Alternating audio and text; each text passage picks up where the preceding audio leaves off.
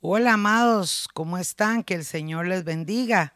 Qué bendición poder este día compartir con ustedes la palabra del Señor.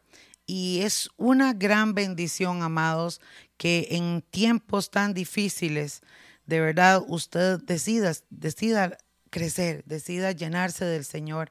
Hermanos, yo lo felicito ahí donde usted está porque ha sacado un tiempo para buscar de la presencia de Dios y para llenarse de su palabra.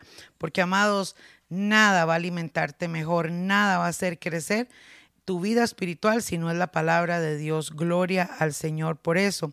Les enviamos un caluroso abrazo a todos, amados, de verdad, a cada uno de ustedes. Les amamos mucho, oramos por ustedes. A todos los miembros de MMR les enviamos un abrazo y también a todos los hermanos que a la distancia están conectados, también eh, listos para estudiar la palabra del Señor. Gloria a Dios. Amados, eh, vamos a comenzar hoy con la primera parte de un estudio muy importante y muy hermoso que tiene que ver con vestiduras blancas. Así que tome notas, saque su Biblia y gloria a Dios, amados, porque vamos a aprender muchísimo. Déjeme decirle, para ponerle un ejemplo, amados, que mm, cuando se casó mi hijo y todos estábamos en la boda, el ambiente que se daba en el momento era muy lindo en una boda y me imagino que usted lo ha vivido, tanto los que están casados en su boda o los que han asistido a alguna boda, que el ambiente está muy lindo, están los invitados, está toda la decoración, están los colores, todo está muy lindo, la música y todo, pero los ojos siempre están fijos y todos esperan la entrada de la novia.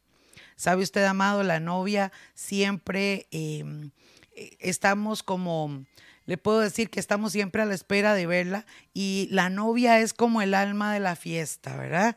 La novia es realmente la reina de esa noche, la, la princesa de esa noche, ¿verdad? Y amados, todos esperamos ver a esas novias que vienen con esa alegría, que vienen bien arregladitas, bien ataviadas, ¿verdad? Como dice la palabra, con sus trajes blancos.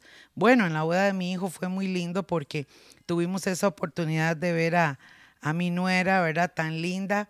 Eh, y, todas eh, inmediatamente cuando comienza a entrar la novia, la gente se pone de pie y le aplaude porque como les repito hermanos, ellas son las princesas de ese día, ¿verdad? Las reinas de, de ese evento tan lindo. Pero ¿cómo vería usted, amados, de que el novio esté lindo, esté bien vestido, esté guapo y la novia venga con un vestido roto, con un vestido sucio, con un vestido manchado, con un vestido, eh, digamos, como abandonado, ¿verdad? Andrajoso. ¿cómo sería? Imagínate, ¿verdad? ¿Qué reacción tendría la gente? Pero no, yo creo que una de las de las vestidos que los modistas más se preocupan siempre y de detallarlos en las más mínimas cosas es el vestido de la novia. Pues precisamente, mis amados, en la palabra del Señor, la Biblia nos enseña, valga la redundancia, eh, por muchos pasajes, realmente eh, la representación y esto es importante que lo entendamos, la representación del novio que es Jesucristo y la novia que es la iglesia. Entonces, cuando entendemos que va a celebrarse una boda en el cielo y entendemos que Jesús advirtió y dijo y enseñó y asimismo sus discípulos y quedó escrito también en el Nuevo Testamento la importancia de estar vestidos de blanco. Pero hay gente que no entiende, hay gente que dice, bueno, ¿será que tengo que andar solo con ropa de color blanco? ¿Qué significa eso? Quiero que, entendamos varias cosas, amados. Y en este estudio que vamos a comenzar, vamos a estudiar tres cosas que tienen que ver con esto. Lo primero que vamos a ver es em, lo que son las vestiduras blancas, las manchas y lo que es la boda. O sea, hay tres cosas fundamentales que vamos a hablar en este estudio. Vuelvo a repetir, vamos a hablar de las vestiduras blancas, vamos a hablar de las manchas que hay sobre las vestiduras muchas veces y vamos a hablar también sobre esa boda que se va a realizar. Amados, en este tiempo entonces es importante que conectemos, ¿verdad? Con el Espíritu Santo, conectemos nuestro oído, nuestro entendimiento, entregárselo al Señor para que Él nos revele, porque vivimos tiempos finales y en estos tiempos, hermanos, el cumplimiento de este acontecimiento de la boda o las bodas, como se le llama, las bodas del Cordero, hermanos, está en poco tiempo. Vivimos tiempos finales y sabemos que ese evento glorioso y maravilloso se acerca. Pero entonces, ¿qué tenemos que hacer? Y esto para los que somos iglesia, tenemos que tener las vestiduras blancas, tenemos que tener las vestiduras limpias. Y entonces, amados, en este estudio vamos a ir, valga la redundancia, estudiando, vamos a ir viendo, y quiero que vaya conmigo al libro de Deuteronomio capítulo 32. Deuteronomio capítulo 32. Vamos a ver este versículo como un principio importantísimo para ir conociendo y entendiendo a qué se refiere la palabra con esto de las manchas. Vamos a comenzar a estudiar las manchas. Deuteronomio capítulo 32, versículo 4. Mira lo que dice la palabra de Dios.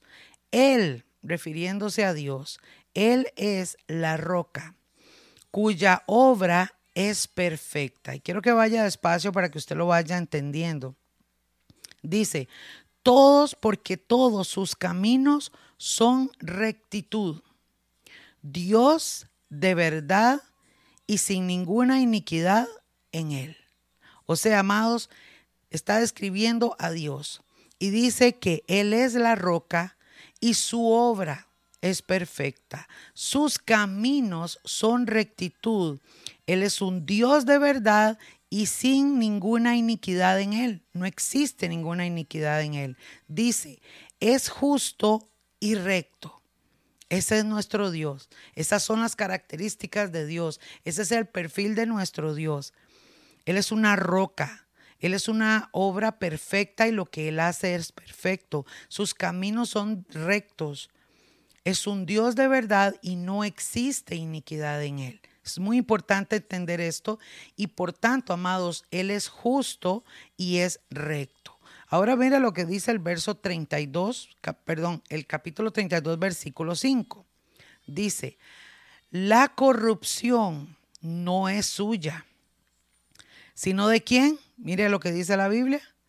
De sus hijos es la mancha generación torcida y perversa. este pasaje, amados, el Señor se lo estaba diciendo, se lo estaba revelando al pueblo de Israel. Le estaba diciendo al pueblo, o sea, yo soy la roca perfecta, yo soy el camino perfecto, mis caminos son rectos, yo soy justo, yo soy perfecto, pero la mancha la tienen ustedes, el problema lo tienen ustedes. Y por eso, amados, es importante entender que en este versículo lo que la palabra de Dios nos está diciendo es que esa mancha que no existe en Dios y que está en el ser humano se llama pecado. Esa mancha se llama pecado. Entonces, amados, para ir entendiendo, el pecado en la, vida del ser humano es el que hace que su vestidura o su presentación delante de Dios es negra, es sucia, es em, contaminada, es corruptible. ¿Entendemos eso, mis amados? Eso es lo que está enseñando la palabra de Dios. La mancha es de nosotros. El problema lo tenemos los seres humanos. ¿Por qué, hermanos? Porque la carne nos lleva a hacer lo malo. Porque por ende ya venimos contaminados de iniquidad por pecados ancestrales y practicamos también los pecados en desobediencia a la palabra. Y eso entonces, amados, lleva al ser humano, obviamente, como muchos lo saben, lleva al ser humano a estar manchado, sucio, indigno delante de Dios. ¿Qué entonces, amados, fue lo que pasó? ¿Cómo podemos nosotros entender que Dios espera que nosotros estemos limpios si nuestra carne nos lleva a hacer lo malo? Y aquí es donde vamos a ir estudiando y vamos a ver varios versículos. Quiero que vaya conmigo ahora al libro de Efesios, el capítulo 1, el versículo eh, del 3 en adelante. Vamos a leer 3 y 4. Efesios capítulo 1, versículo 3. Y vamos a ir entendiendo entonces, amados, miren qué hermoso este pasaje que dice, bendito sea el Dios y Padre de nuestro Señor Jesucristo. Mire qué hermoso. Y aquí vamos a entender, amados, está el escritor está diciendo, bendito sea el Dios y Padre. Recuerdan, amados, que nuestro Dios es una Trinidad. Es Dios Padre, es Dios Hijo y Dios Espíritu Santo. Ellos son coeternos, ellos son uno mismo. ¿Por qué? Porque ellos trabajan en equipo, ellos son un solo Dios para nosotros. Entonces, hermanos, es importante entender que el Padre, ha hecho una función gloriosa, el Hijo ha hecho una función gloriosa y el Espíritu Santo sigue haciendo una función gloriosa, porque es el que trabaja en nosotros y está con nosotros. Entonces, amados, aquí dice, bendito sea el Dios Padre. El Padre, nuestro amado Padre Celestial, dice, Padre de nuestro Señor Jesucristo, que nos bendijo, escuche qué lindo, con toda bendición espiritual en los lugares celestiales en Cristo. ¿Qué quiere decir esta palabra, mi hermano? Y yo espero que usted tenga ahí la Biblia, porque si usted solamente la escucha, hermano, muy probable que usted se le olvide. Pero cuando usted la estudia y cuando usted se sienta y toma su Biblia y la lee y la marca y hace sus apuntes, eso, hermano, le va quedando, le va quedando y usted puede ir siendo más receptivo a la palabra de Dios. Entonces, amados, bendito sea el Dios y Padre de nuestro Señor Jesucristo, que nos ha bendecido con toda, escuche esto, con toda bendición espiritual. O sea, hermanos, todas las bendiciones espirituales han sido derramadas sobre la iglesia de Dios.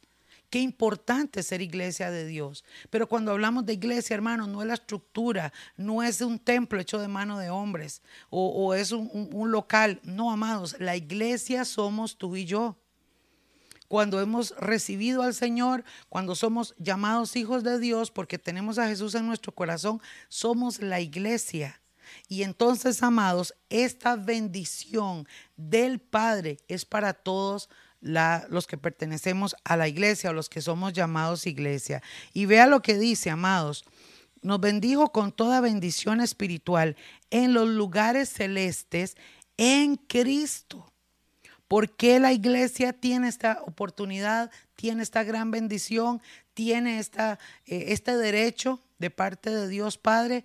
Por medio de Jesucristo. De aquí la importancia, mis amados, de entender que Jesucristo, el Hijo de Dios, el unigénito, el primogénito de la creación, hermanos, por Él fueron hechas las cosas y para Él todas son las cosas, le pertenecen a Él. Todo lo invisible, todo lo que Dios creó, le fue entregado a su Hijo Jesucristo. Y Él fue el que vino a morir en la cruz para darnos vida, para romper, para abrir el camino y romper todo aquello, hermanos, para que todo aquel que en Él crea, en quien, en Jesucristo, tenga vida eterna. ¿No le parece esto glorioso? Entonces, amados, mira lo que dice, bendito sea el Dios, aleluya, el Padre de nuestro Señor Jesucristo, porque nos ha bendecido con toda bendición espiritual en los lugares celestes en Cristo. Verso 4, según nos escogió en Él. Oiga, hermanos, somos escogidos por medio de Jesucristo. Por eso, hermanos, es que esta promesa es para la iglesia. Y no es la iglesia eh, MMR o la iglesia manantial de fe o la iglesia manantial de vida o la iglesia, eh, póngale los nombres que quiera. No, hermano, la iglesia realmente son todos aquellos que pertenecen, que son parte del cuerpo de Cristo. Pero escucha esto, hermanos, esa, esa iglesia, esa, ese pueblo que somos tú y yo, a los que Dios espera que tengamos vestiduras blancas. Por eso la importancia de entender este estudio. Ahora mira, él dice, según nos escogió, Pablo le está hablando a los Efesios, según nos escogió en él antes de la fundación del mundo. O sea, mis amados, ya el Padre le había dicho a Jesús, Jesús, cuando hagamos el mundo, cuando creemos al hombre y cuando el hombre esté ahí el que te busque, el que abra tu su corazón, el que te reciba, a ese ya es escogido. Entonces, amados, no es que Dios hace una selección de que este sí, este no, este. No, no, no. Él simplemente ha esperado que el ser humano tome la decisión correcta de seguir a Jesús, de hacer su voluntad, de obedecer su palabra. ¿No le parece glorioso? Y dice, hermanos, entonces, que fuimos escogidos, la iglesia de Cristo ya fue escogida desde antes de la fundación del mundo pero con un fin, con un propósito. Y ahí está en al final de este versículo, que dice, para que fuésemos santos y sin mancha delante de Él. ¿Está entendiendo, amado hermano? Gloria a Dios. ¿Está conmigo usted? Fuimos escogidos desde antes de la fundación del mundo con un gran propósito y es que estemos santos y sin mancha delante del Padre. ¿Cómo nos vamos a presentar nosotros santos y sin mancha? Es una muy buena pregunta, ¿no le parece? Si yo le digo a usted, bueno, pregúntese a usted mismo. Usted se puede preguntar, ¿cómo me voy a presentar yo delante del Padre? Santo y sin mancha. Si santo no hay ni uno. Si somos pecadores, si nuestra carne nos lleva a hacer lo malo, si somos débiles, si fallamos en una cosa y en la otra. Hermanos, y es que es importante que entendamos esto. Usted y yo, que somos la iglesia, que somos el cuerpo de Cristo, también somos llamados la novia. Somos la novia y Jesús comparaba su iglesia con una novia para motivarnos, porque amados, Dios no te va a dar cargas que tú no puedas llevar. Dios no te va a pedir más de lo que tú puedas dar.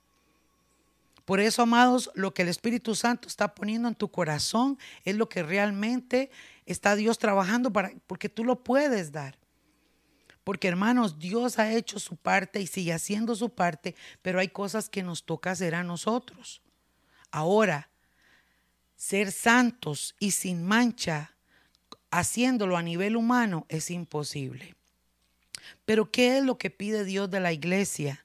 Hermanos, Dios quiere que la iglesia sea una novia impecable, que sea una novia ataviada y vestida de blanco, pero esa vestidura blanca, hermanos, simboliza santidad y pureza. simboliza obediencia, simboliza sometimiento, simboliza humildad delante de Dios, simboliza arrepentimiento delante de Dios. ¿Están conmigo, iglesia?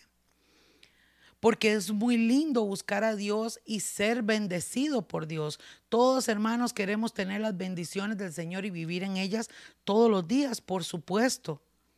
Pero también, amados, la gente prefiere buscar los panes y los peces para saciar sus necesidades, pero no buscan al Señor que multiplica los panes y los peces. Hoy la gente tiene miedo a la pandemia, a las señales, tiene miedo a lo que está pasando en el mundo, a lo de la economía, eh, eh, están con miedo en todo lo que está sucediendo. Y sobre todo, hermanos, esta semana, aquí de la primera semana de junio que estamos, ya casi entrando a la segunda, y aquí en Costa Rica eh, está subiendo los casos del coronavirus. Hay una tensión en la frontera con Nicaragua en estos momentos, hermanos, que se escuchan rumores de que se va a pedir ayuda internacional y esto puede generar un conflicto, aparte de, de salud, va a ser un conflicto político y ojalá que no sea militar. Más Costa Rica, que no tiene ni ejército. Entonces hay muchas cosas, hermanos, pero la gente teme a lo que está pasando, pero no temen a Dios siguen haciendo sus cochinadas, siguen haciendo las cosas que les place, siguen pensando y siguen viviendo su vida como quieren, hermanos, y muy lamentablemente Dios está por por enviar ya la orden para que suene la trompeta y Jesucristo va a descender en las nubes, hermanos. Y la iglesia que está vestida con vestiduras blancas, lino fino, resplandeciente, que son las acciones justas. Aquellos que están listos y limpios y preparados, hermanos, son los que van a ser presentados. Jesús va a presentarse a sí mismo a la iglesia y se la va a presentar al, al Padre limpia, pura y sin mancha. ¿Por qué, amados? Porque el que va a bajar es Jesucristo. Él va a bajar a las nubes, Él va a recoger a la iglesia y se la va a llevar para presentarle al Padre a su novia. ¿No le parece hermoso? Y entonces, hermanos, el Padre va a ver a la iglesia, una iglesia santa, una iglesia sin mancha, una iglesia justificada. Pero ¿cómo es eso? ¿Cómo podemos nosotros, hermanos, y sobre todo cuando nos habla de ser una iglesia impecable, de no mancharnos, y nosotros, hermanos, tenemos manchas en nuestra vida a nivel espiritual, tenemos manchas en nuestra vida a nivel moral, tenemos manchas en nuestra vida a nivel física, tenemos manchas en nuestra vida eh, hasta doctrinal, hermano, porque mira cómo está la apostasía. ¿Qué dice la palabra? Voy a mencionar algunas de esas manchas, hermanos, que la Biblia nos exhorta para que las dejemos, para que no las practiquemos, porque hay cosas, hermanos, en nuestra vida que podemos nosotros dominarlas. La palabra dice que no nos ha dado el Señor un espíritu de cobardía, sino de amor, de dominio propio de poder, de dominio propio. Y hermano, cuando usted y yo somos la iglesia de Cristo y tenemos al Espíritu Santo y usted se somete y usted rinde su debilidad y usted rinde eh, su corazón, su vida. El Espíritu de Dios, amados, dice la palabra que un corazón contrito y humillado el Señor nunca va a despreciar que aquel que realmente se humilla y busca de Dios, hermano, Dios se va a glorificar. Por eso dice la palabra, diga el débil, fuerte soy, aleluya. Si yo soy débil en una área, hermano, pero yo le creo a Dios y sé que mi Dios está conmigo y que si Cristo está conmigo, yo soy más que vencedor. Yo puedo vencer esa tentación. Yo puedo vencer, hermanos, todas esas debilidades. Tal vez no de la noche a la mañana, pero sí podemos. Todo lo puedo en Cristo que me fortalece. Pero hermanos, no podemos caer en el error que están cayendo algunas personas que van a la iglesia para que Dios les hable, para que Dios les bendiga, solo van esperando palabras de bendición, solo quieren esperar las bendiciones económicas, las bendiciones de salud, que Dios los guarde, que no les pase nada, pero ¿qué te, yo te pregunto, ¿qué le están dando a Dios? ¿Están conmigo, iglesia? ¿Por qué, hermanos? Porque aquí hay un convenio. Aquí el Señor está diciendo, fueron escogidos desde antes de la fundación del mundo para que se presenten delante del Padre sin mancha, sin arruga, santos delante de Él. No podemos ser santos por nuestros propios méritos. Pero, ¿cuáles son esas manchas? Vamos a enfocarnos en las manchas. Quiero que vaya conmigo al libro de Filipenses, capítulo 2, versículo 14. Y este estudio, hermanos, es muy interesante y por eso lo vamos a hacer en dos o tres partes. Vamos a ver cuándo, cuándo, hasta dónde llegamos, ¿verdad? Para poderlo hacer. Entonces, bueno, hermanos, Filipenses capítulo 2, versículo 14. Mira lo que dice, hermano. Dice, haced todo sin murmuraciones y contiendas. ¿Sabe que me llama la atención que Pablo eh, exhorta a los filipenses hermanos porque es curioso, ¿verdad? Pero seguro pasaba en esa época, probablemente a nosotros no nos pasa. ¿O qué cree usted? Porque la murmuración y la contienda son frutos de la carne, hermanos, que constantemente se manifiestan en las personas. Se manifiestan en las personas. Entonces la palabra exhorta, hagan todo sin murmuración.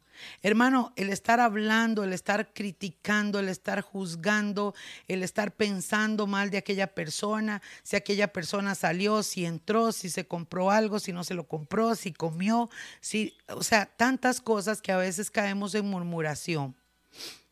Hay gente que da que hablar, sí, hermanos, eso es ciertísimo, ¿verdad? Y a todos nos pasa que hay gente que uno dice, mejor no la viera para no pensar mal. Pero la murmuración, amados, lamentablemente es un mal Y por eso dice el libro de Santiago que la lengua es como una pequeña llama que puede hacer un incendio. La palabra nos exhorta, amados, que hagamos las cosas sin murmuraciones. Bueno, usted me puede decir, Pastora Yerlin, yo no, no, yo me cuido, yo no soy de hablar. Pero ¿qué hay de la contienda? ¿Qué hay de los pleitos? Hay gente, hermanos, que por todo se enoja y por todo anda buscando a ver cómo hacer un pleito, ¿verdad? Viven irritados, viven amargados. No, no tienen el fruto del Espíritu Santo. A veces uno se enoja, claro que sí, hermano. Jesús mismo se enojó y sacó un látigo y voló a todos los que estaban en el templo y los llamó ladrones, porque dijo que era una cueva de ladrones cuando estaban haciendo mercadería y estaban ventas, hacían ventas y de todo ahí en el templo. Pero mis amados, airados, pero no pequéis. No se ponga el sol sobre vuestro enojo. Es importante que entendamos, amados, que la palabra dice, hagan todo sin murmuraciones y contiendas. ¿Cómo vivimos en nuestra casa? Porque hermanos, usted puede ir a la iglesia, levantar las manos, muchas cosas, pero ¿qué, ¿cuál es la vivencia que hay en nuestras casas cuando estamos solos, cuando estamos en el núcleo familiar? Porque al final, hermanos, Dios todo lo ve. Usted puede guardarse y cuidarse de que el pastor no lo vea, pero Dios lo ve. ¿Están conmigo, iglesia?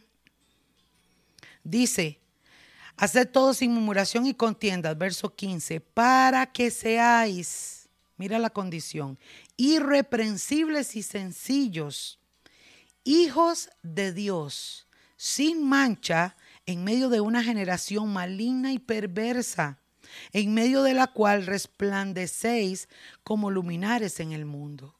Mis amados, si podemos controlar la lengua, si podemos controlar, hermanos, el no estar peleando, si nosotros comenzamos a practicar el amor, el perdón, el orar, hermano, cuando usted algo no le parece de su jefe o tiene problemas con un compañero de trabajo o tiene una rencilla con alguien de su familia y usted es un hijo de Dios, ¿Sabe qué tiene que hacer, hermano?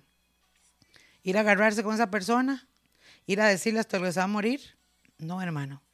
Usted tiene que orar por esa persona. Y muchas veces, hermano, usted tiene que poner la otra mejilla. Sí, yo sé que usted está diciendo, pastora, qué garrotazo. Yo sé que es un garrotazo, pero lo dice la palabra. Y es difícil, hermanos. Como dice Patrick, duro, qué duro. ¿Ah? Pero hermanos, esa es la actitud de un cristiano, la cual espera a Dios. Porque Jesús lo hizo, hermanos. Porque Jesús siendo el Hijo de Dios y siendo perfecto, si Jesús, siendo justo y vino a traer el bien, lo escupieron, lo criticaron, lo acusaron, querían pegarle, querían matarlo, si usted lee los evangelios, esa fue la vivencia de Jesús hasta que fue colgado en una cruz. Y aún estando ahí, amados, ¿qué dijo Jesús? Padre, perdónalos, porque no saben lo que hacen. Una oración de intercesión en favor de esos que se burlaban. Una oración de intercesión para que Dios tuviera misericordia y perdón para esos que estaban enojados, para esos que lo criticaban, para esos que habían hecho injusticia. Y amados, si se lo hicieron a Él, a nuestro rey. Ahora nosotros. ¿Están conmigo, iglesia? Eso es lo que pasa. Eso es lo que pasa.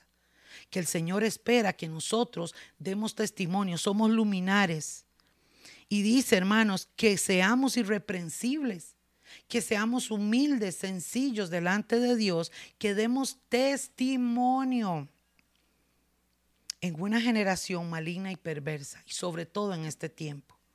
Por eso, mis amados, yo les he hablado a ustedes, indignados de ver las cosas que están pasando, de ver la gente intolerante, insensible, gente malcriada. Vamos a ver probablemente, hermanos, una serie de cosas eh, terribles que se van a dar.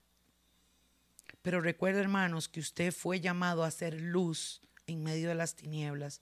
Usted fue llamado a hacer luz ahí en su trabajo, hermano aunque usted no pueda ya más con todo lo que esté pasando, pero sea luz. Dé testimonio que usted es un hijo de Dios. Donde usted vaya, hermano, donde usted esté trabajando, hermana, donde esté, cuídese, no hable, no critique. Mira lo que está diciendo la palabra de Dios. Perdón. Es importante, amados, que entendamos que Dios espera que seamos irreprensibles y sencillos. Y eso, hermanos, nos toca a nosotros. Ahí no espere usted que venga un ángel y que con una varita mágica toque nuestra vida para que se nos vaya. No, hermano, usted tiene que someter su debilidad al Señor para que Él pueda ayudarte. Usted no está solo, hermano y hermana. Usted no está solo sufriendo y llevando esta cruz. El Espíritu de Dios está con usted, hermano. Él es su consolador. Él es el que te guía. Él es tu ayudador. ¿Están conmigo, iglesia? Jesús también, amados, hace una analogía del matrimonio y quiero que lo lea conmigo porque esta es, esta es una analogía preciosa también. Y es para que usted pueda entender esta parte, por eso dejé ese versículo ahí. Efesios capítulo 5, versículo 25 en adelante. Efesios capítulo 25, perdón, capítulo 5, versículo 25 en adelante. dice la palabra, amados, y esta es una analogía del matrimonio, dice, maridos, amad a vuestras mujeres. Hay gente que toma esto, ¿verdad? Eh, categóricamente, solamente como, bueno, al marido le toca amar a la mujer. Y tiene que. Pero mira lo que dice. Pone un ejemplo Jesús aquí. O sea, Pablo le, le habla a los efesios, pero representando al Señor y dice, así como Cristo amó a la iglesia. Caramba, amados, qué amor más glorioso. O sea, es tal el amor de Cristo Jesús. Y yo quiero que usted entienda esto, amado y amada que me estás escuchando. Si tú eres iglesia de Dios, si tú fuiste comprado con la sangre de Cristo, esa palabra es para ti. Si tú eres iglesia de Dios, yo quiero que tú puedas entender que la palabra dice que Cristo amó a la iglesia y se entregó a sí mismo por ella. O sea, lo dio todo por la iglesia. Cuando tú y yo entendamos cuál, es la magnitud o tratemos, porque va a ser imposible, hermanos, en nuestra mente finita, pero la magnitud de amor de Cristo hacia su iglesia. Hermanos, es impresionante cuando tú entiendes la palabra de Dios que Cristo se entregó a sí mismo. Lo dio todo, hermanos, todo por la iglesia.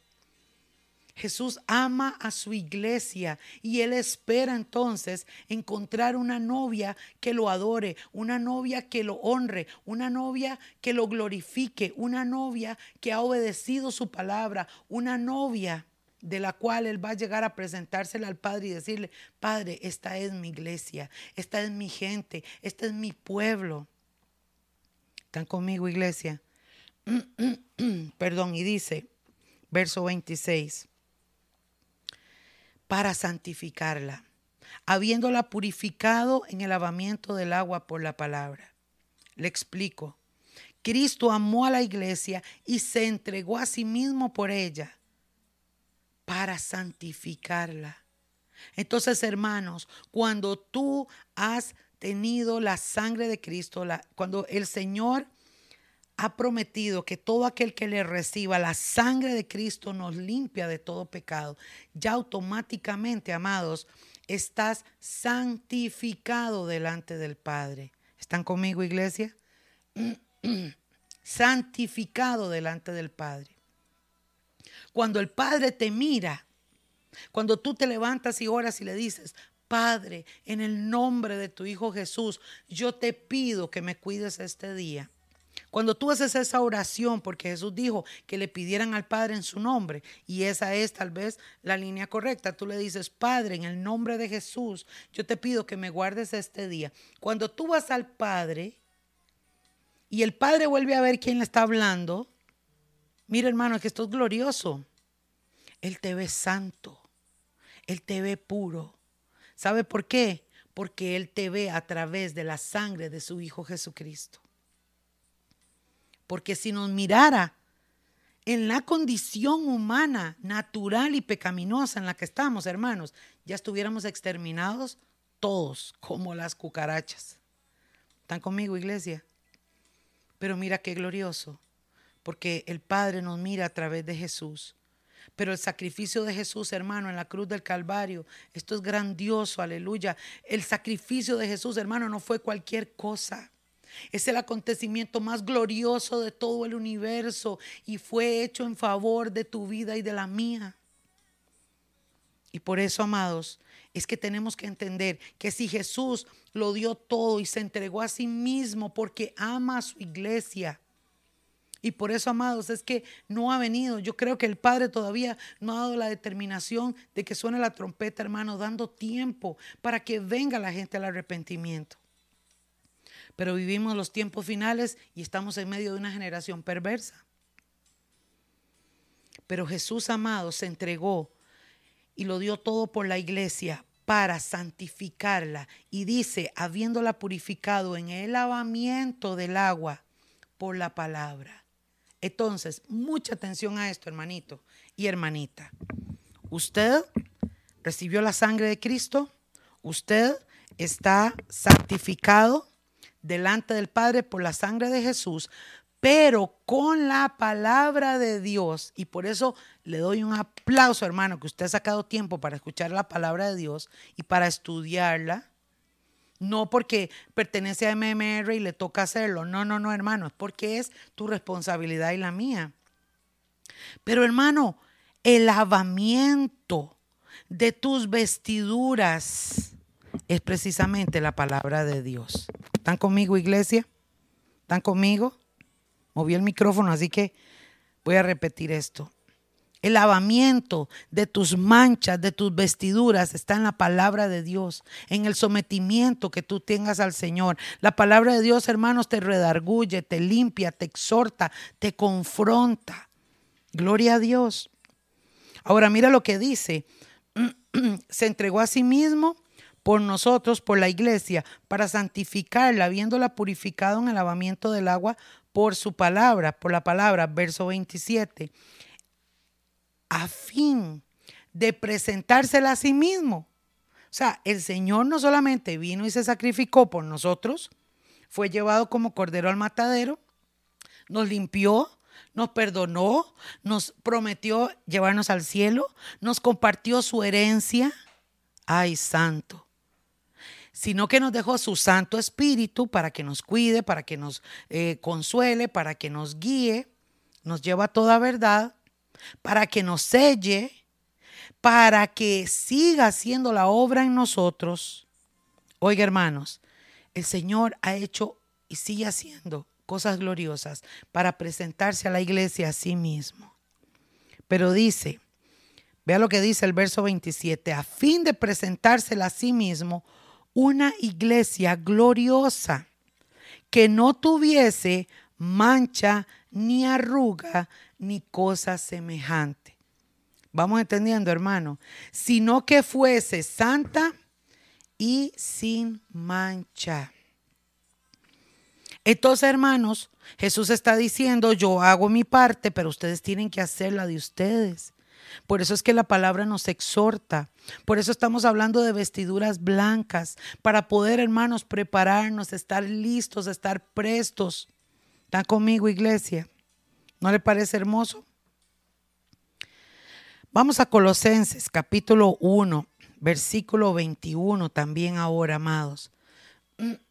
Y vamos a ver que también la palabra aquí nos enseña y nos exhorta de la importancia, hermanos, de estar limpios, de, tener de estar pendientes de que nuestras vestiduras estén blancas. Por eso, amados, yo lo sigo diciendo desde el año pasado que he venido predicando, lo sigo repitiendo, las dos palabras claves que el Señor dejó para este tiempo.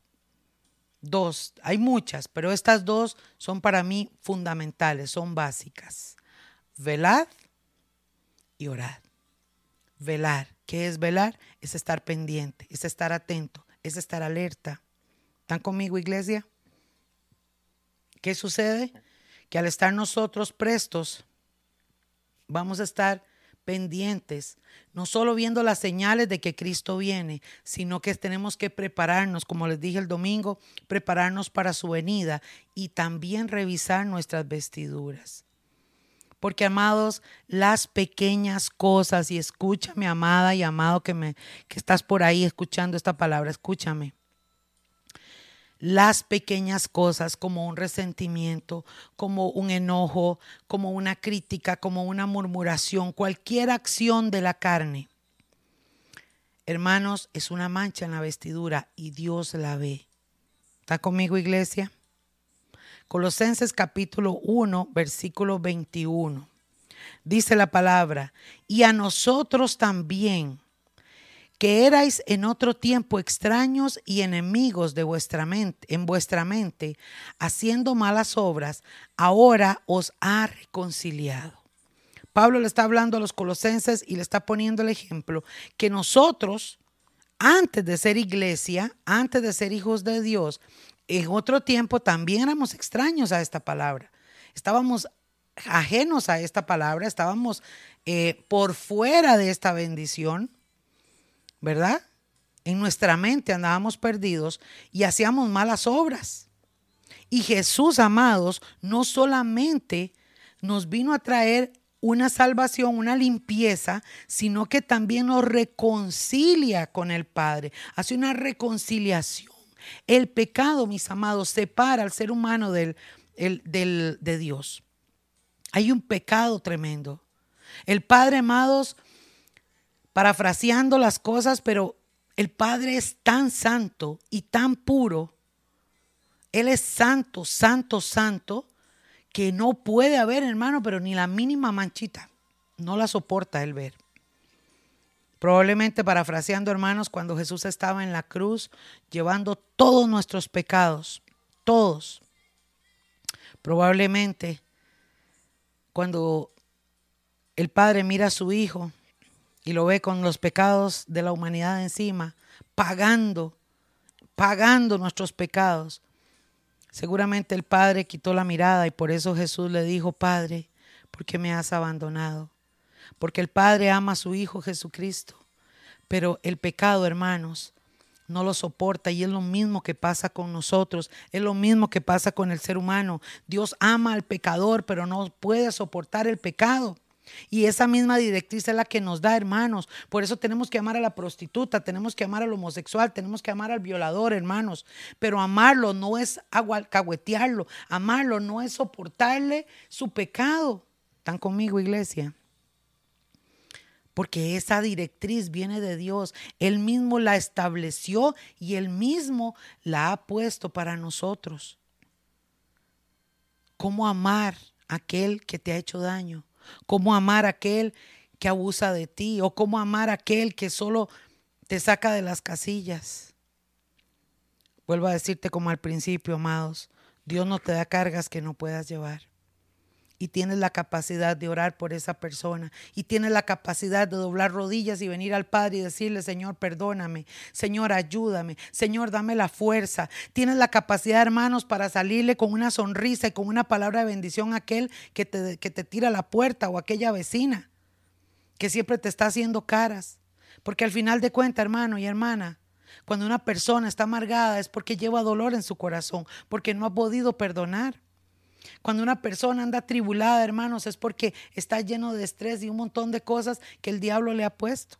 No conocemos la vivencia, los pensamientos de la gente. Hay gente buena, hay gente mala, pero no nos toca a nosotros juzgar. Lo que sí tenemos que hacer nosotros, hermanos, es agradar a Dios. Y por supuesto, a lo blanco se llama blanco y a lo negro negro. Porque también, hermanos, agradamos a Dios antes que a los hombres.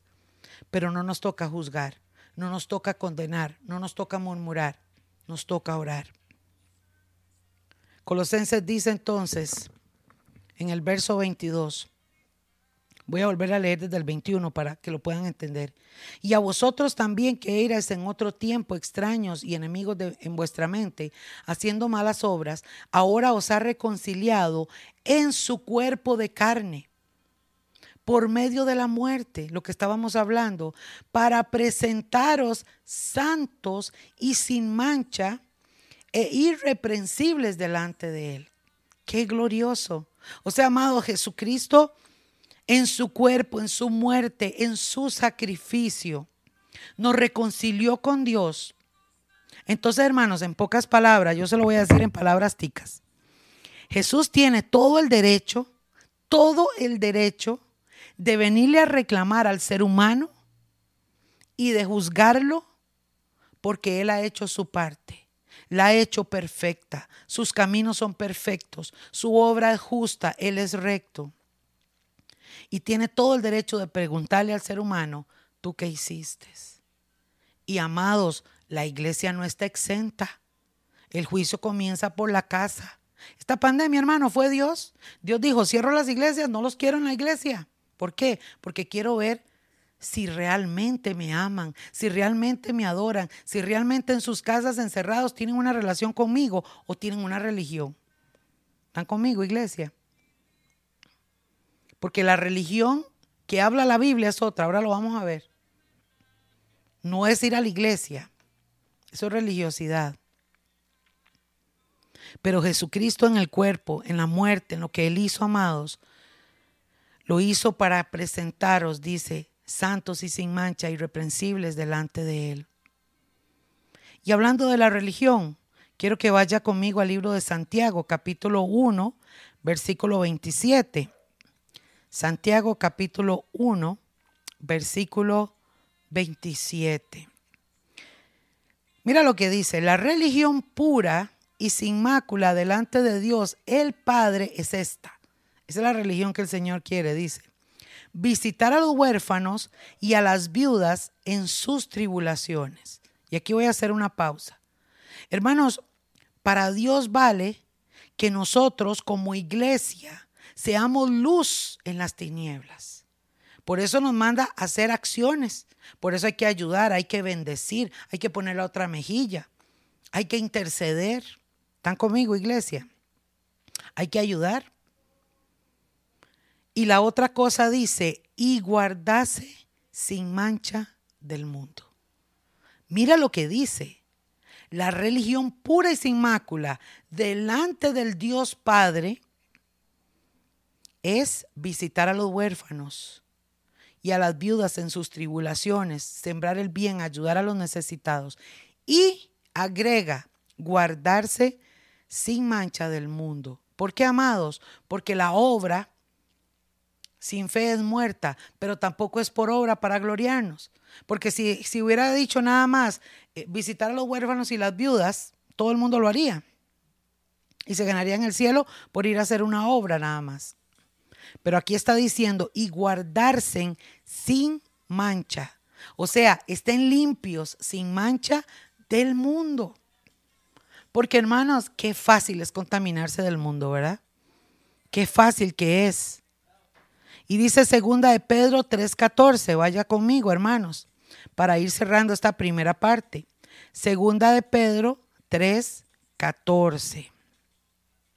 Dice, por lo cual, oh amados, estando en espera de estas cosas, procurad con diligencia.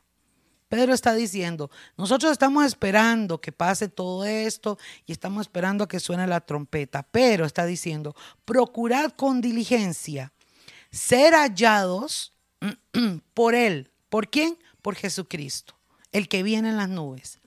Dice, ser hallados por Él sin mancha e irreprensibles en paz. Hoy, amados, agréguele a no murmurar, a no chismorrear, a no pelear, a no hacer contienda, a ningún fruto de la carne. Agréguele ahora tener paz porque la paz, hermanos, se recibe de Dios. Cuando usted tiene paz en su corazón, cuando usted tiene el perdón de Dios en su corazón, usted ministra paz, usted ministra bendición, usted ministra sabiduría. ¿Están conmigo, iglesia? No es que no falle, somos seres humanos. Pero los frutos del Espíritu Santo se manifiestan en nosotros. Entonces, hermano, usted puede decir que es duro. Sí, es duro, hermano. A veces pero usted no está solo, tiene al Espíritu Santo, le vuelvo a repetir. Y amados, este camino ancho por el cual el mundo va es de perdición y el camino angosto por el que vamos nosotros es durillo. Sí, a veces es difícil, pero si Cristo está conmigo, si yo tengo a mi Señor, Él me va a ayudar. Esta carne se tiene que sujetar. Estos sentimientos se tienen que sujetar. Hermanos, vestidos de ropas blancas. Estamos viendo este primer estudio sobre las manchas. El siguiente vamos a ver las vestiduras blancas, lo que significan, lo importante que son, la recompensa. Y después vamos a ver las bodas del Cordero. Pero hermanos, como dice Pedro, procurad con diligencia ser hallados por él sin mancha e irreprensibles en paz. Judas también, Judas solo tiene un capítulo, está al final, después de Pedro. Judas capítulo 1, el versículo 24 dice, y aquel que es poderoso, ay, ay, ay, reciba esta palabra hermano, aquel que es poderoso para guardaros sin caída, porque por eso le digo, usted no está solo hermano, Usted tiene al Espíritu Santo que está con usted. Cuando usted está dando el paso erróneamente, dice que tú das el paso y Él lo endereza. El Espíritu Santo te está guiando, el Espíritu Santo te redarguye, el Espíritu Santo te exhorta, el Espíritu Santo te ayuda. Y mira qué lindo. Y aquel que es poderoso para guardarlos, para guardaros sin caída y presentaros sin mancha delante de su gloria con gran alegría. O sea, hermano, Dios no te va a dar una cruz tan pesada. Tú puedes, hermano. Tú puedes. En el nombre de Jesús usted puede decir, yo todo lo puedo en Cristo que me fortalece. Yo puedo buscarlo, yo puedo santificarme, yo puedo meterme en su presencia. Yo puedo tomar las decisiones correctas. Porque esto es un trato de tu persona con Dios. Porque hermano, por eso te digo, este es un tiempo muy peligroso. Vivimos tiempos tan peligrosos donde vemos una generación maligna y perversa y donde vemos a una iglesia llena de apostasía. Y los cristianos que solamente están buscando los beneficios materiales, espirituales, pero no buscan realmente, hermanos, el santificarse, el darle a Dios, se van a llevar una sorpresa. Por eso, mis hermanos, es que les comparto esta palabra. Y quiero que vayan conmigo para terminar en Jeremías capítulo 2, versículo 22. Por eso la importancia, hermanos, de reconocer a Jesucristo como el Rey, como el Señor, como el Salvador. Ver todas las facetas de Jesús, hermanos. Qué precioso, qué glorioso conocer a nuestro Maestro, a nuestro Señor, a un juez justo que su ira será derramada, hermanos, en este tiempo que se avecina. Su ira, el enojo. Porque, hermano, apartarse, desobedecer, pisotear la sangre de Cristo, ay, ay, ay. Horrenda cosa es caer en las manos de un Dios vivo. Por eso, hermanos, dice la palabra, mejor le hubiera sido al hombre no haber conocido que conocer y apartarse. Porque hermano, la sangre de Cristo lo vale todo. No es cualquier cosa. El Evangelio, hermano, no es cualquier cosa. El Evangelio no es una iglesita de cuatro paredes, no es una religión, no es un culto, no es simplemente una linda canción. No, hermanos, no. El sacrificio de Jesús la sangre que Jesús derramó por cada uno de nosotros lo es todo, hermanos. Es una sangre gloriosa, es la sangre preciosa de nuestro Señor, hermanos. Hay gente que ha agarrado la sangre como amuleto. Me cubro con la sangre de Cristo, como si nada más lo digo y se cumple. No, hermano, usted lo está viendo en la palabra. El Señor dice, yo lo he dado todo y lo he dado todo por mi iglesia. Amo a mi iglesia, pero mi iglesia tiene que cuidar sus vestiduras, estar sin mancha sin arruga, vestida de lino fino. Yo estoy ahí. ¿Cómo la vamos? Porque mira lo que dice Jeremías capítulo 2, versículo 22. Dice, aunque te laves con legia, con lejía, o póngale el nombre al jabón que usted quiera, y amontones jabón sobre ti, la mancha de tu pecado permanecerá aún delante de mí, dijo Jehová el Señor. No existe un cloro, no existe un quitamanchas y no existe nada, hermanos, que pueda lavar tu vestidura, sino solamente la sangre de Cristo y la palabra de Dios. Lo acabamos de leer. ¿Están conmigo? Y por eso, amados, vamos a ver la próxima semana también, si el Señor no ha venido, la segunda parte de este estudio. Cómo estar con nuestras vestiduras resplandecientes, cómo agradar a Dios y conocer realmente, hermanos, lo que es el abrazo del Padre, lo que es el venir arrepentido. Porque mi hermano, usted puede decir, bueno, pastora, yo no ando bien, yo todavía eh, me falta mucho. No importa, hermano. La sangre de Cristo todavía está vigente. Su sacrificio todavía está vigente. Jesucristo todavía tiene sus brazos abiertos para recibirle. Hermano, aún en la gran tribulación mucha gente se va a salvar. La Biblia lo dice. Pero hermano, qué triste, porque tendrán que pagar con su propia vida, porque ya el sacrificio se terminó. Tendrán que pagar con su propia vida. Entonces la sangre sigue vigente, esa no se va a quitar. Pero el sacrificio de Jesús, hermanos, hoy está vigente para todos.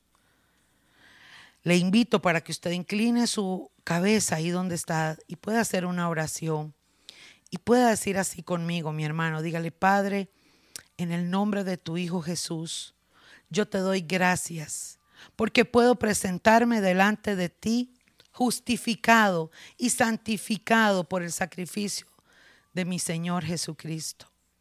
Dígale, Señor Jesús, gracias. Gracias por haberme perdonado. Gracias por haberme liberado. Gracias por haberme comprado. Gracias por haberme santificado. Y si usted, hermano y hermana, no ha tenido todavía ese encuentro con el Señor, este es el momento. Este es el tiempo para que usted le diga, Señor, yo te recibo como mi Señor y como mi Salvador. Yo te recibo, mi Dios, para que tú vengas y me limpies y me sanes y me libertes. Así que, mis amados, abre tu corazón. Abre tu corazón al Señor y dígale, Señor, yo hoy te recibo límpiame con tu sangre, yo me arrepiento de mis pecados. Porque hermano, el Evangelio de Cristo es un Evangelio de arrepentimiento. Y aquel que se arrepiente, aquel que se humilla, será ensalzado, será levantado, no por hombre, sino por aquel que está sentado a la diestra de Dios. Oh, gracias, Padre. Bendice a cada uno de mis hermanos. Ayúdales, Señor, en la tribulación y en lo que estén pasando, ayúdales.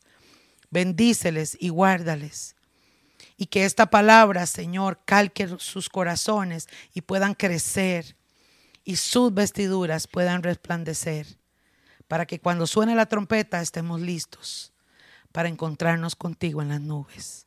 Te doy gracias, Padre. En el nombre de tu Hijo Jesús te damos la gloria y la honra por los siglos de los siglos.